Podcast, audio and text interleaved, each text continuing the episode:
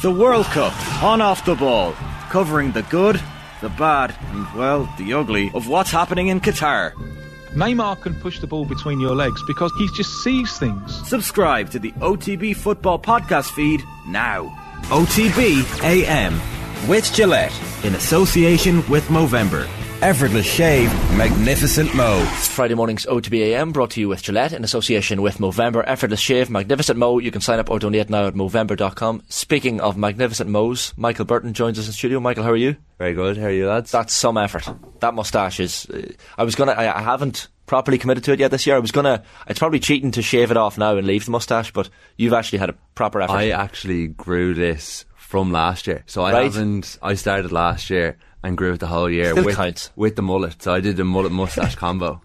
So it's not one of these like pitches that, you know, has been recently relayed. This is like depth to it. Oh yeah, yeah, yeah. Girthy, like girthy. Yeah, yeah. For anyone unfamiliar with your with your story, Michael, um, tell us what you've done, because it was it was a hell of a way to start the show. But talk about his moustache. Sorry, you had I had there. I couldn't, I couldn't ignore it. The, is magnificent. The moustache in the room. Ah, I mean, oh, that's that better again. Yeah, that's yeah, better again. It, we, we said, sorry, we uh, thirty-two Ironman half Ironmans in thirty-two half Ironman. So like yeah, the seventy point three ones. Uh, in a row. So I started on the thirty-first of August and I finished on the first of October. Lunatic was the word you used, Johnny, during the outbreak? In a very endearing way. In an, in, yeah, lunatic in an endearing way. Like, yeah. did, you, did you feel like a lunatic at any point during it, or are you thinking, why am I doing this? Um, oh, there was, a, yeah. There was a day where I got four punctures in a row. I was in Kilkenny and uh, my phone broke.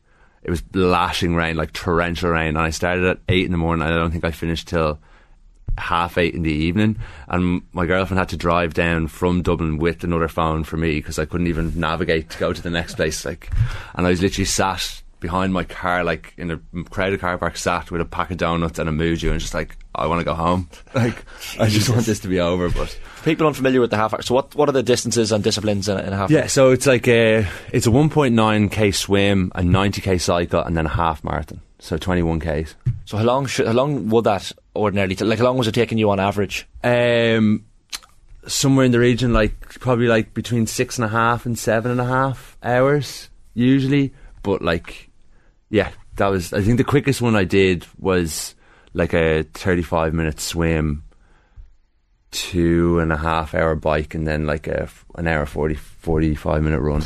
I mean, you're you're a cyclist, keen cyclist, Johnny. That that's some decent decent times, considering what, what what's going on and your body's probably screaming at you. How did yeah. you get four punctures in a day as well? I thought that was oh, like that was man. a hell of an achievement. Oh, don't even talk to me like that. Meant, that like mentally, that's just a killer. Like oh, and the day before I got a puncture was like in the middle of nowhere in Waterford. I was like, what am I doing? Yeah, I couldn't believe it. But anyway, look, it happens. Well, so it was between was it day, between day four and seven? You were you, like you, you were having problems with your knee as well, which, yeah. which didn't make it easy. Yeah. So between day four and seven, I made a big mistake in doing like going indoors in the gym and trying to do it on a watt bike. But like indoors, you just get super super sweaty. And like that just causes all sort of skin problems. So that was a big mistake. But my knee, my right knee, and my like was all like blown up, I suppose.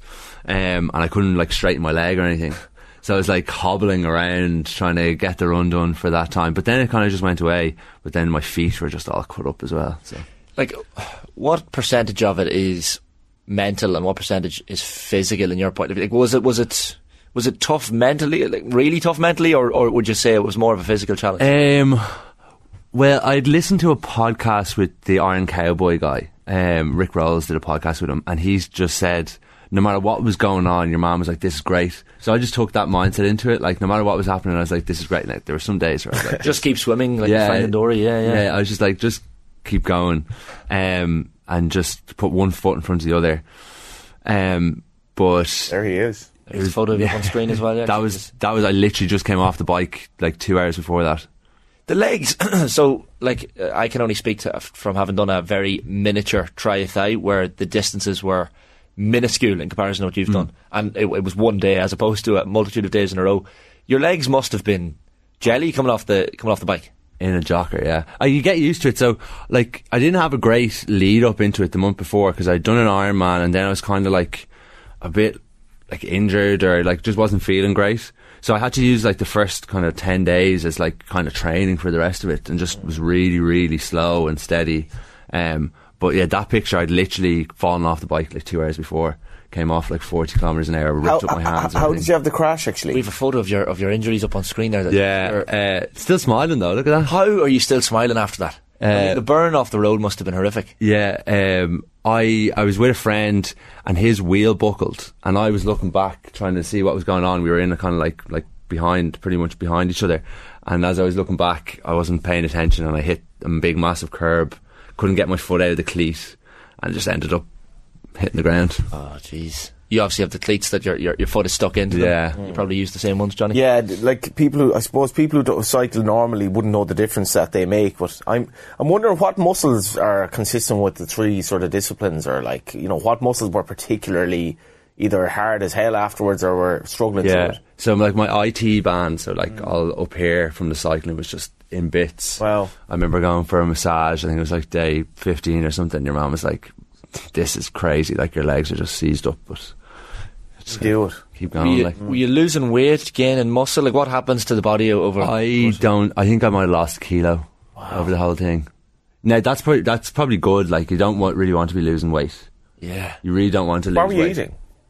Everything, lots mm. of lots of muesli, lots of carbs, lots of you rice must pudding. Have a, you must have a good appetite when you're when you get off the when you when you finish the thing. Oh, first of all, like it took a while to be able to eat. To be completely honest, like right. I'm getting off. Like I wouldn't be one for eating, and I had to stop taking gels as well. So like usually you would take gels all the time, but they just weren't not good for my stomach. Like they mm. were ripping me apart. So I had to try.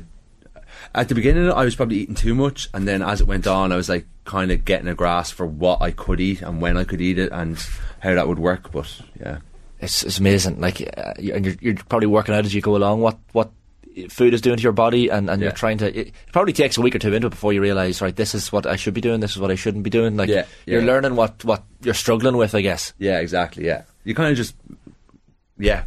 My girlfriend was godsend, so it was like me, uh, two bikes, a Ford Fiesta, and her. So fair play to her. Like, well, we were talking yeah. about Ronan O'Gara earlier, like going to. going all around the world in pursuit of whatever that ultimate dream is, but yeah. like the woman and family behind that you don't see, yeah. it really is so important. Um, as my nana my, man, my nana calls her Saint Emily. Yeah, she's just like, this is great. Yeah, but uh, yeah, it was similar with uh, when we had Damien Brown in studio after he did his, his oh yeah, Atlantic Road from yeah. New York to, to Galway, and, and like it's the same. You think of the, the support team that's behind it. Yeah. Now, of course, he's obviously doing the physical job of having to row across the North Atlantic. Yeah. But I mean, without the team and, and the support, it would be so difficult. Ah, oh, she's yeah. suffering too, like yeah. in yeah. another way, you know. I know. Yeah. I remember one day she did like some of the runs with me, and like the weekend, I think she might have done like a fifteen k and then like a thirteen k. And on the Monday, she was like, "My legs are so sore." I just look at her like, "Are you for real? Like yeah. your legs are sore? Like yeah. this is day like twelve." Yeah, how do you think I feel? Um, so it's three charities uh, are benefiting from yeah. donations as well, uh, Michael. So the Irish Cancer Society, I know that's a memory of your your, your grandfather. Yeah. Uh, Jigsaw and Movember. So yeah. you were particularly, I suppose, wanting to highlight mental health, and that's yeah. why Movember, I suppose, came in. Yeah, exactly. So um, I suppose I kind of talked about it previously on other ones, but like mental health I think is so important, especially in young men. Um, like three out of four suicides in Ireland are young men. It's the leading cause of death between fifteen and twenty-nine year olds. So I think what Movember have been doing this month has been great. I've been going to some of their events. Um, they've got a couple of events coming up this weekend. I think they're in a tattoo parlour tomorrow. Then they're doing like a hair dye, hair shave thing on Sunday. I'm actually speaking at an event with Sean O'Hara next Wednesday in Indigo and Cloth. Um, that's at seven p m. So that's like a panel where we're going to talk about our kind of situations and how we felt and what that was like like for us, I suppose, to give people an idea of kind of what we have been through and like what we did and what we put into place for that. Um, so yeah, it's it's been really good. They have a comedy gig next week, so I think this month, especially for them, is is class. Um, and I'm trying to do as much as I can to kind of raise awareness for it. I think it takes a, a certain type of almost like madness to pursue what you're doing, but the road from, I guess, barely being able to inspire yourself mm. to actually inspiring others must be phenomenal. Yeah, it's been class. It has been class. It's been yeah, it's been class. Like even getting to come on here, I suppose the more I get again. To- again... Uh, we had to bring you on after, to be fair. I mean, yeah, yeah. Beforehand, you hadn't even done it. Yeah. um, so it, mustache or no mustache? Mustache or no. Well, I had the mustache then too. But uh, no, it's great, like, getting to do this thing. I'm becoming more comfortable with it. Like, I did a few talks last week for businesses during, like, Men's Mental Health Week and on International Men's Day and stuff like that.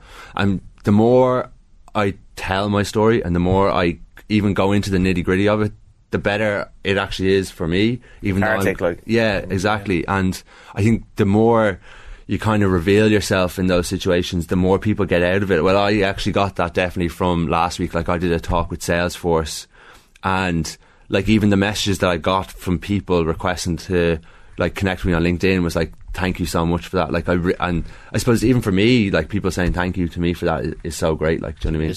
And going into schools as well, so trying to get young, because I know from when I was fourteen to when I left school, and I think when when young lads, when young men especially leave school, they lose their schedule and their routine, and that's so important. And I only realised that even during the challenge, when I was actually talking to, after the challenge, I mean, I was talking to a friend of mine, uh, his mum, who's a, like a therapist, and she was saying, this is the biggest cause that I see, is that young men lose their routine, and that's where they're able to cope until that point, and then once they lose their routine, that's it. Like, I, I felt like I, I felt that the, you weren't prepared at all for that, and it was even the shock of like going to college, yeah, and all yeah. of a sudden you're half on your own here now, and yeah. that structure is gone, and it's like all that kind of um, my teacher always said to me, these are the happiest days of your life, remember that. And uh, of course he was right. At the time you're thinking like, well, I don't want to get up for the next class. Yeah, but that, that puts you, pressure on it too, doesn't it, when you're being told that these, these should be the happiest days of your life, and some, some people don't feel yeah. that, w- that way. And it's yeah. when you then when you leave that structure of school and that camaraderie.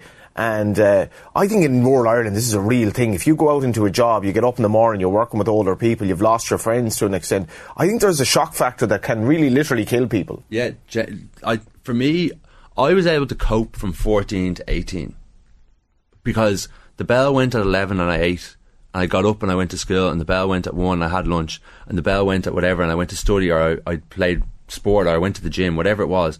The minute that went, that's where everything really started to crumble. Like, mm. that's where it w- went, got so dark. Um, and it's only in retrospect, and I didn't even cop that until a couple of, like, literally a couple of months ago. So, mm. yeah, it's crazy.